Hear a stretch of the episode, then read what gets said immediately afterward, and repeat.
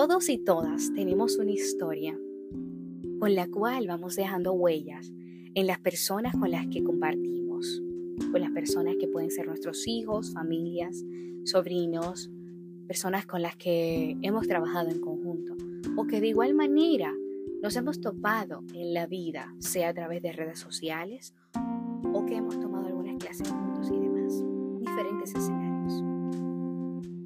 Hola, hola, soy Bexy Custodio y estoy aquí en el día de hoy para compartir contigo un episodio muy especial. Este está muy relacionado conmigo porque tiene que ver con mi historia y claro, de una manera u otra se relaciona con lo que es la maternidad y mis vivencias como hija. Te cuento que hoy, como dice uno de mis amigos, empiezo a vivir mis veintiocho. Y esto se debe a que un día como hoy, del año mil novecientos noventa y seis, llegué a este mundo, llegué a los brazos de mami y papi. Y no, no son veintiocho, son veintisiete. Te cuento que para ellos no fue un proceso fácil, específicamente el proceso de parto, porque claro, venía una Bexy con circular al cuello, que es el cordón umbilical enredado en el cuello, y de paso nací moradita. Yo recuerdo que mami siempre me decía cuando era precisamente adolescente, y a veces ahora lo menciona, de que nací así moradita, que no parecía, eh, o sea, lo que le daba era pena, le daba miedo, y quién sabe todas las emociones que llegó a enfrentar en ese momento, y quizás hasta sintiéndose sola, sin saber lo que estaba pasando, lo que estaba viviendo. A Dios le agradezco en el día de hoy y a profesionales de la salud mental el haber creado lo que es una rama de la psicología que viene siendo la psicología perinatal, que es desde donde podemos acompañar a esas madres, a esos padres que tienen vivencias como estas o las que pasaron cuando pasó mi nacimiento. Te cuento que soy de un paraíso, mi paraíso entre montañas, San José de Ocoa. Aquí es donde viví parte de mi vida, bueno, mi infancia, mi adolescencia. Te quiero contar hoy que en esa infancia yo la recuerdo con muchos momentos de alegría, donde, bueno, ayer veía un video donde hablaban de las bolitas, canicas y demás juegos. Aquí fue donde me divertí muchísimo, eh, jugando bolitas o canicas, jugando placa, vitilla, béisbol, que recuerdo que tomaba las medias de papi para hacer las pelotas. Recuerdo que las tomaba, las llenaba de, de otros trozos de, de tela y la cosía para que realmente tuviera como que un gran impulso y cuando jugáramos pelota, principalmente con la mano, pues batearla y zumbarla, como decimos normalmente. Además de esto, te cuento que en el patio de casa teníamos, y bueno, todavía sigue ahí, una planta de aguacate. Y ahí era donde la usaba junto a mis hermanas para, para hacer una hamaca, una hamaca con una soga colgada, pero que al final del día tenía sus consecuencias porque a veces cuando estaba florecida, pues se caían todas las flores y claro, papi se enteraba. No quiero saber el regaño que venía ella por acá, pero bueno, eso es historia que se mantiene ahí, por la cual agradezco, sabiendo que papi y mami hicieron lo mejor que pudieron, con lo que tuvieron, con lo que aprendieron en ese momento. No estoy aquí para juzgar ni a mami, ni a papi, ni a ninguna madre, ni a, ni a ningún padre. Espero que tú también lo puedas tomar en cuenta, porque el conocimiento que tienes tú en el día de hoy, puedo decir que estamos en una posición quizás similar, porque lo que sabes tú, lo que estás aprendiendo hoy, y también el ejercicio que estás teniendo quizás con tus hijos, sobrinos y demás niños, no es el mismo que tuvieron ellos. Y es que ellos no tenían la información que tú tienes hoy. Era lo que tenían. Así que agradecemos, aunque no estamos de acuerdo con ellos, aunque no era la forma.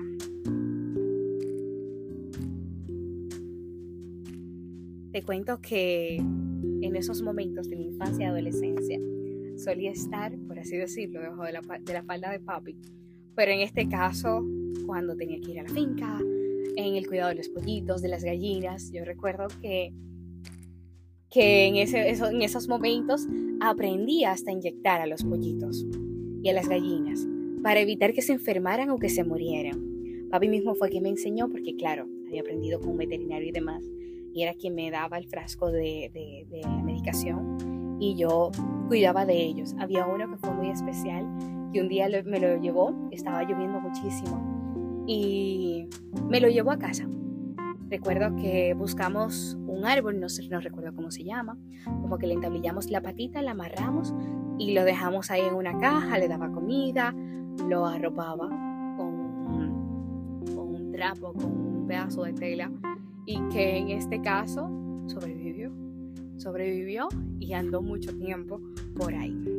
Pero claro, muchos momentos agradables de, de lo que fue la infancia, pero ¿qué sucede? Llega la adolescencia, en donde te puedo decir que también tuve muchas vivencias, eh, momentos en donde me aferré mucho a estudiar, pero sobre todo a estudiar por las noches o madrugadas, ya que ese era el momento donde yo encontraba para centrarme en lo que estaba haciendo.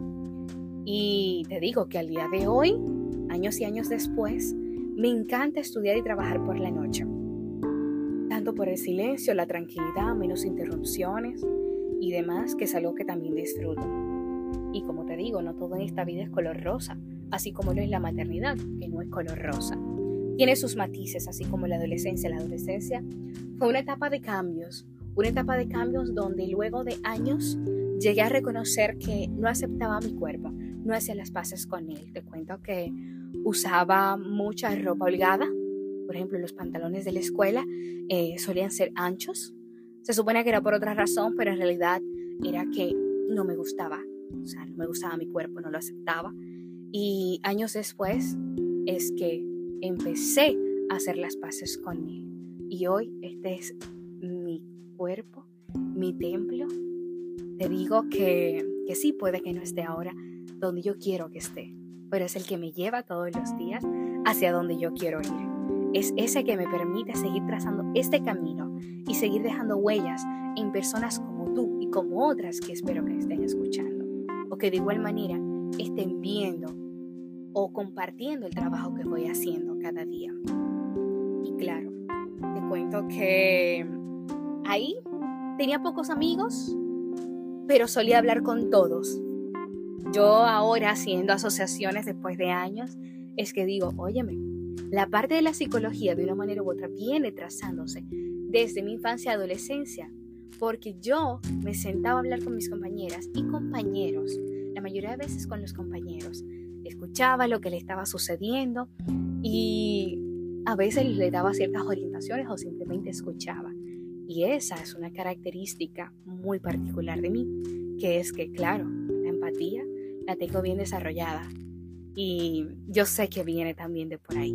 Claro, en ese momento no reconocía que la psicología era mi norte, porque me, se me daban muy bien las matemáticas.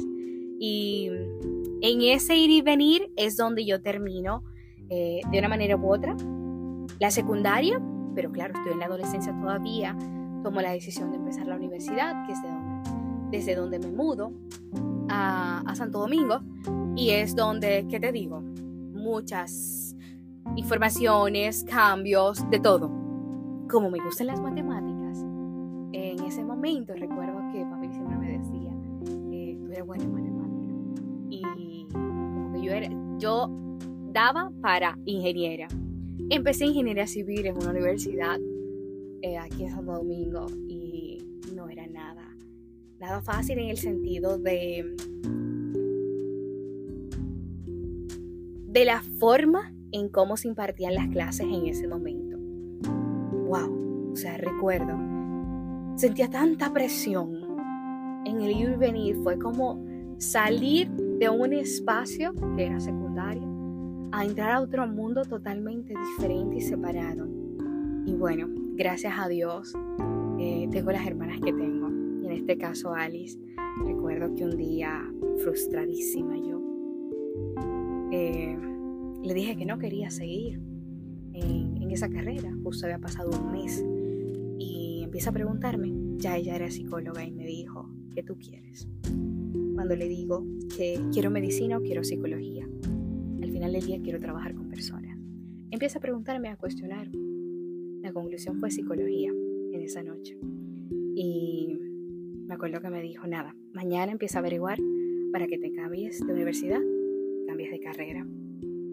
Vi la gloria, vi la luz, vi la luz de ese momento en donde, wow, qué confundida, abrumada me sentía. O sea, ahora lo, lo, lo, lo digo, lo pienso y siento esa sensación desagradable, wow, no quiero ir a la universidad mañana, no quiero hacer tarea, porque realmente esto no me está gustando. Y eso que puedo decir que eran materias básicas. Pero bueno, aquí empezó todo un camino, donde este camino me lleva por a los pocos meses un diagnóstico de depresión que, claro, ya venía de meses atrás, por ahí, quién sabe, desde cuando en la adolescencia eh, empiezo terapia. En ese camino de, de sanar, puedo decir que, que ha sido maravilloso. Papá Dios me, me mandó un regalo junto a mi cuñado y a Manita, que ha sido mi sobrino, que ha sido un niño arcoíris, porque es un bebé que, que nació después de una pérdida. Y qué decir, Benjamín me devolvió la vida, o sea, sus acciones, el existir, me devolvió la vida, o sea, esa persona que yo amo con locura, que yo no les puedo explicar, porque no puedo explicar con palabras lo que siento cuando pienso en ese niño, cuando lo abrazo, cuando recuerdo los momentos que, que he vivido con él, o sea, es que no, es un niño que, es un niño tan dulce, que así mismo está aprendiendo a poner sus límites, a ir por su propio camino y que está abierto a aprender muchas cosas, pero también con su, con su propio carácter. O sea, es que es inexplicable el cómo ese niño fue un regalo para mí, justo en ese momento. O sea, no puedo explicarlo para nada. Eh, yo creo que muchas madres quizás sabrán, o algunas tías, quizás sabrán lo que se siente cuando llega un niño a la vida de uno, que con solo abrazarlo, uno como que vuelve a tierra. Y yo lo relaciono hoy con lo que es la oxitocina, que es la hormona del amor, y que se libera cuando, cuando abrazamos a personas que queremos. A veces eh, ese abrazo que tú no esperas, pero que tanto deseas, que tanto necesitas, puede que llegue en el momento indicado. El cómo Benja en el camino eh, me empezó a, a decir un apodo que tiene una historia por una canción, que fue Capullo, pero primero empezó con Pullo, después Papullo, hasta que me dice a Capullo. Y al día de hoy le digo que, que soy su tía madrina. Y si me vieran a elegir, elegiría nuevamente ser su tía y también ser su madrina por el compromiso que implica. Es mi primer ahijado. Y, y más que eso, es mi niño lindo, como yo le digo a él. Yo le digo, Benja, ¿quién es el niño más lindo de tía? Y él sabe, porque sí. Amo y adoro también a Sofía, que es el otro retoño que, que Manita nos ha regalado junto a mi cuñado, que, que también ha sido luz en la familia principalmente, pero les digo, eh, luego ustedes de escuchar esto sabrán y, y quizás entenderán. Yo entiendo que que no amamos a los hijos de igual manera. No, no los amamos de igual manera. Pero sí, hay un amor que es único. Porque yo me doy cuenta, por ejemplo, con los niños. Cuando abrazo a Benjamín es algo. Pero con Sofía también es otra cosa. Y que si viene de allá para acá, eh, que si tía, tía, tía, tía. Ahora que está empezando a hablar y todo. Y es wow. O sea, los adoro. Claro, cada uno con sus diferencias, pero los adoro. Y bueno, ha sido maravilloso tenerles a Margie, que es tremenda, tremenda en el sentido de, de una persona que, que siempre intenta de una manera u otra cuidarnos, eh, de estar ahí, que recelosa es, que recelosa en el sentido de... de de cuidar y proteger a su manera. Pero les digo, me encanta ser su hermana. Ha sido ese regalo que, que también me dieron papi y mami justo al poco tiempo de nacer, y ha sido tremendo. Y José, ¿qué decirles? José es ese joven ahora, que yo siempre le digo nano, porque como era más pequeño que yo, eh, en el proceso de desarrollo, que todavía era un niño, decía nano, y al final le digo nano todavía hoy. Y, y es que no, o sea, su forma, el cómo es él, eh, muy él, muy él. O sea, yo entiendo que a veces me toca sentarme para describir con palabras quién es cada uno en casa. O sea, wow, tremendo. Señores, en todo este camino ustedes saben que empecé la carrera. Esto implicaba a veces pocas salidas. Estaba centrada en estudiar porque desde la adolescencia principalmente entendí, me grabé, que la forma de cambiar ciertas situaciones en mi historia, o sea, de darle un giro más adelante, era estudiando. Por eso yo digo que sí, como alguien me describe, soy auténtica y demás, pero también con cierto carácter, y que por cuando yo digo por ahí voy, por ahí voy, que sí, que miro, observo, analizo antes de dar muchos pasos, pero voy hacia eso que quiero. Durante la carrera les digo, si estás en ese momento, aprovecha las oportunidades de voluntariado, de que un profe te, te dice para trabajar con ellos o para colaborarle en algo, o tú mismo, tú misma, abre las puertas, lánzate y pídele colaborar con ellos. Yo te cuento que desde dos mil quince vengo, y como digo yo, dando carpeta, dando carpeta porque he pasado por varios espacios. Recuerdo que en dos mil quince empecé con Fundación Vida y Esperanza junto a mi querida Hilda, que wow, cuánto aprender, cuánto aprender. Ella fue mi, mi, mi primera mentora en temas de, del ejercicio en la psicología. Wow, o sea, yo no les puedo explicar lo que yo aprendí, las experiencias que tuve, las vidas que conocí, las historias que empecé a descubrir, y los momentos donde, claro, me empecé a interesar también por la historia de las personas, de que las, la, esa historia se puede sanar, porque es que tú no eres tu historia, tú eres lo que decides hacer con ella. Y wow. Luego de ahí empiezo en un colegio, mi primer colegio, de dos colegios en los que estuve, aquí trabajando con un niño con autismo, que fue un año escolar diferente para mí, eh, muchas vivencias, experiencias, no voy a entrar en detalles ahí, pero sí mucho que aprendí. Luego, pues, justo cuando empiezo con este colegio, ya había dejado la fundación, empiezo a dar tutorías a tres niñas maravillosas, que, que una amiga me dijo que si yo quería tomar eh, esa opción de trabajo. Recuerdo que, que en la mañana estaba en el colegio, entonces por la tarde a veces me iba a la universidad a tomar clases y después a, a dar tutorías.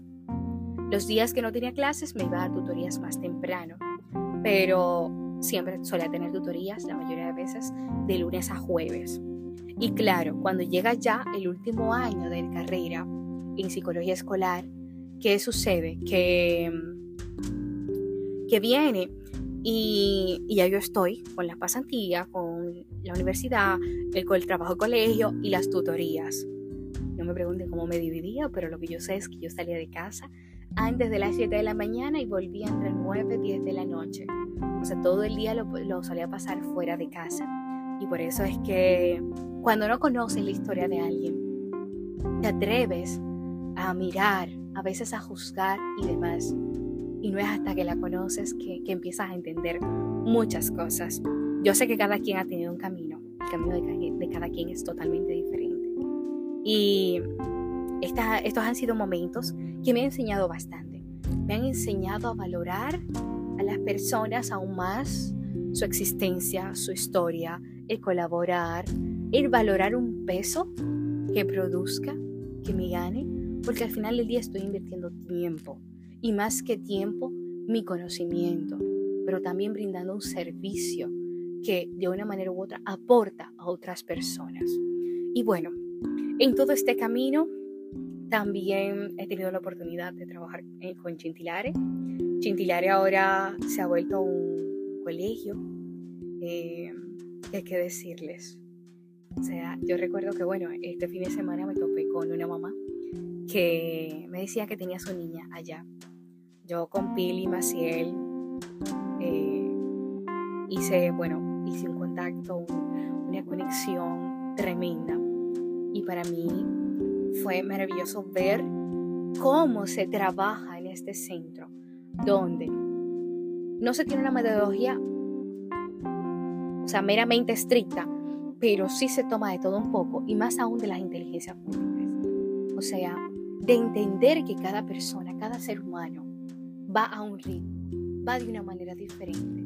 Y ahí fue donde tuve esa oportunidad, luego de, claro, de, de tener a Benjamín en casa, de estimularlo yo, de en Chintilare. Entonces tuve esa oportunidad de estar con otros bebés, con otros bebés a los cuales yo acompañaba, donde pasé un largo tiempo con ellos y les apoyaba y les acompañaba a ellos.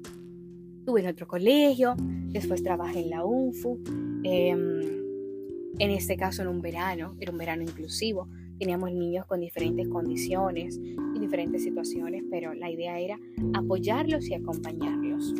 Y claro, ya ahí es cuando viene y llega el punto de, de irme a España a hacer la, la primera maestría, porque en este caso han sido dos. La primera ha sido en psicología y psicopatología perinatal infantil, y la segunda en psicología de la educación. ¿Qué pasa? Que recuerdo que el año anterior, dos mil diecisiete, yo tenía una maestría definida, pero buscando y buscando, yo no sé cómo encontré esta maestría. Yo digo que ella me encontró a mí.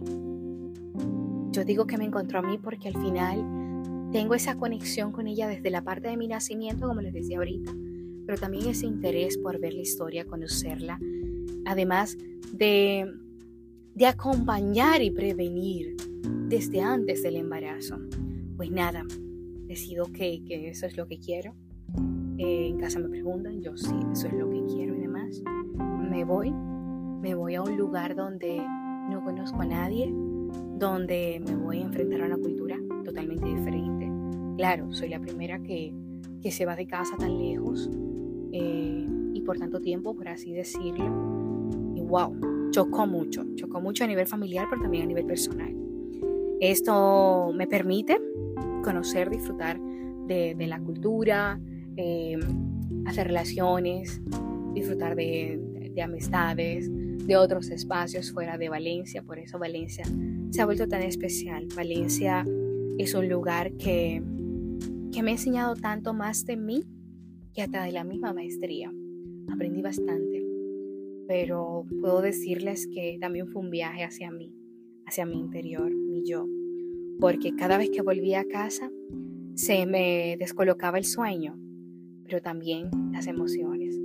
Cada vez que volvía a Valencia, o sea, decía vuelvo a casa, eh, todo muy, muy chulo y demás, disfrutaba y demás, pero cuando llegaba a Valencia se sentía ese vacío, esa sensación de que wow, me quiero ir a casa, yo no quiero estar aquí, me quiero ir, qué ganas de irme, pero al mismo tiempo estoy aquí por un objetivo. Y aprendí a disfrutar de esos, esos paseos eh, por la calle, que es algo que extraño y que no es tan fácil hacer aquí en el país, de salir una tarde a caminar, porque sí, a tomar aire.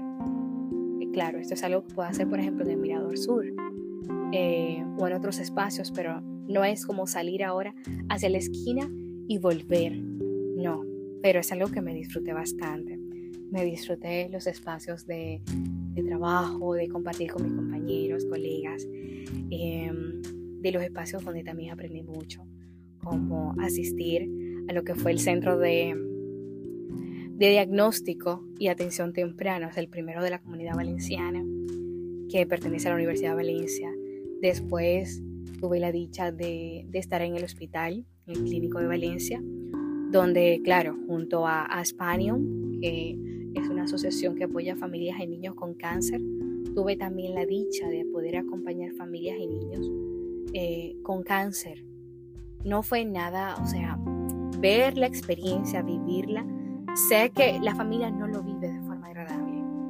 Y Claro, porque es que el ciclo de la vida te dice que naces, creces, si decides tener hijos, pues tienes hijos, si decides formar una familia, pues la formas, pero llegado a un punto de edad es que falleces, no cuando eres niño o cuando eres adolescente. Y claro, no fue... O sea, fue retador el estar ahí. Pero como todo proceso en la vida tiene su, sus aprendizajes, más que pros y contras, sus aprendizajes los tiene y no fue la excepción. En esos momentos recuerdo que empezó todo por COVID, tocó volver a casa de un día para otro, donde por meses me viví un duelo, eh, ya que yo vine en el tiempo que no estaba previsto. Entiendo que no me despedí en ese momento y no fue, no fue fácil volver a adaptarme, pero como todos los procesos hay que vivirlos, de una manera u otra lo viví. Meses después, pues, empiezo a trabajar para el Ministerio de Educación de nuestro país. Y es donde empiezo a trabajar eh, en políticas de Estado, o sea, en políticas públicas, junto a otras instituciones del Estado. Y qué decirles, yo puedo contarles en el día de hoy el trabajo que, que hice en esos espacios. Para mí fue maravilloso. Fue maravilloso porque tuvo impacto desde los colegas, docentes, profesionales de otras áreas, así como el impacto a las familias, porque aunque yo no haya tocado directamente a las familias, llegaba el mensaje, llegaba de la forma que fuese. Y nada, que aquí sigo educando, educando a través de mi consulta, de los diferentes espacios de televisión, de radio u otros. Y qué decirles, la vida no queda ahí. La vida no queda ahí y yo estoy muy centrada en disfrutar, en vivir. En vivir desde lo que me gusta, desde lo que yo elijo, desde mi tranquilidad y mi paz. Les digo que hace dos meses tomé una decisión y fue elegirme elegirme para para cuidarme, para cuidar mi salud, sobre todo mi salud mental y física. Luego de ahí estar haciendo el trabajo como me gusta, como disfruto, como, o sea, en los espacios en donde puedo seguir impactando, pero sabiendo que mi prioridad soy yo. Yo sé que no es fácil llegar a ese punto porque cuando llegas desde una infancia a adolescencia que no sabes poner límites, a que al día de hoy sí estás poniendo límites y estás trazando tu propio camino, sí, tiene sus altas y sus bajas, pero es posible construir lo que queremos. Así que he dicho muchas cosas en el día de hoy. Espero y deseo que estas sean informaciones que de una manera u otra te sirvan para tu mirarte, mirarte hacia adentro, pero también para recordarte que tú eres una persona valiosa, que tú eres una persona que, que si quiere ir hacia algo, es posible lograrlo. Solo te digo, es necesario que te enfoques en ti, que evites tener los ojos, la mirada, en otros espacios que realmente no te aportan ni paz, ni tranquilidad, ni conocimiento, ni nada. Cuidado con lo que ves en tus redes sociales, desde las noticias, lo que publican otras personas y demás. La única persona responsable de hacer su vida diferente eres tú. Así que, nada, gracias por escucharme hasta aquí. Si tienes alguna pregunta, sabes que me la puedes dejar, sea por esta vía o por mis redes sociales. Gracias por estar aquí, por escucharme y de una manera u otra por celebrar junto a mí lo que viene siendo mis veintisiete años de nacimiento. O sea, que te recuerdo que empiezo a vivir desde hoy lo que son mis veintiocho, porque ya cuando se cumplan los veintiocho, ahí es que los cumplo. Pero mientras tanto estaré viviendo esos años. Me encanta contar sobre mí, sobre lo que voy viviendo, lo que he vivido, porque es mi historia, es la historia que, que quiero que conozcas, pero que también entiendas y sepas que es posible darle un giro a tu historia. Yo sé que hay información que se ha quedado, que luego quizás en otro episodio pues, pues salga por aquí. Así que de verdad que gracias por estar aquí. Un abrazo enorme. Espero que, que estés bien y disfrutando de la vida. Si no, recuerda que es posible disfrutar de ella. Si estás pasando por alguna situación como mamá o como persona en particular, recuerda que no estás solo, no estás sola. Yo soy una de esas personas que está disponible. Me puedes encontrar como Bexy Custodio en las redes sociales y que de igual manera va a estar ahí. Si no soy yo la persona que puede acompañarte, te aseguro que te referiré hacia otra persona que sí pueda acompañarte. Pero no estás sola, no estás solo.